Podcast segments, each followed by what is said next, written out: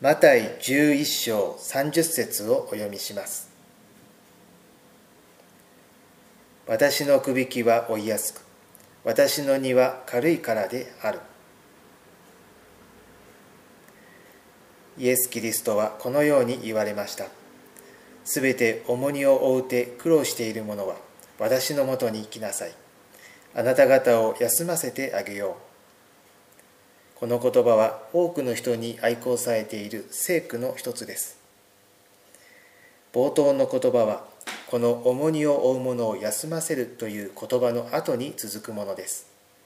それはキリストが約束する魂の休みを説明しています。キリストは重荷を負う者の重荷を代わって負うと言われているわけではありません。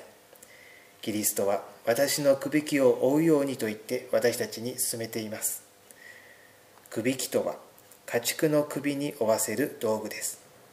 すなわち、キリストは重荷を負う者と一緒になって重荷を負うと言われているのです。私たちの人生には様々な重荷があり、人生に苦労はつきものです。このような人生の重荷を投げ捨てていくことはできません。しかしキリストは私たちの人生の苦労を一緒に追ってくださると言われているのです。キリストの力強い助けを得られれば私たちの人生には安らぎがやってきます。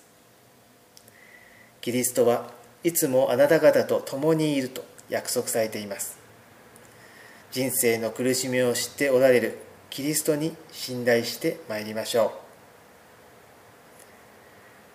ご一緒にお祈りいたしましょう。天の父なる神様私たちは多くの重荷を負っています。今私たちはキリストの呼びかけに従ってまいります。どうぞ私たちの荷を軽くしてくださり私たちの魂に安らぎを与えてください。イエス・キリストのお名前によって祈ります。アーメン。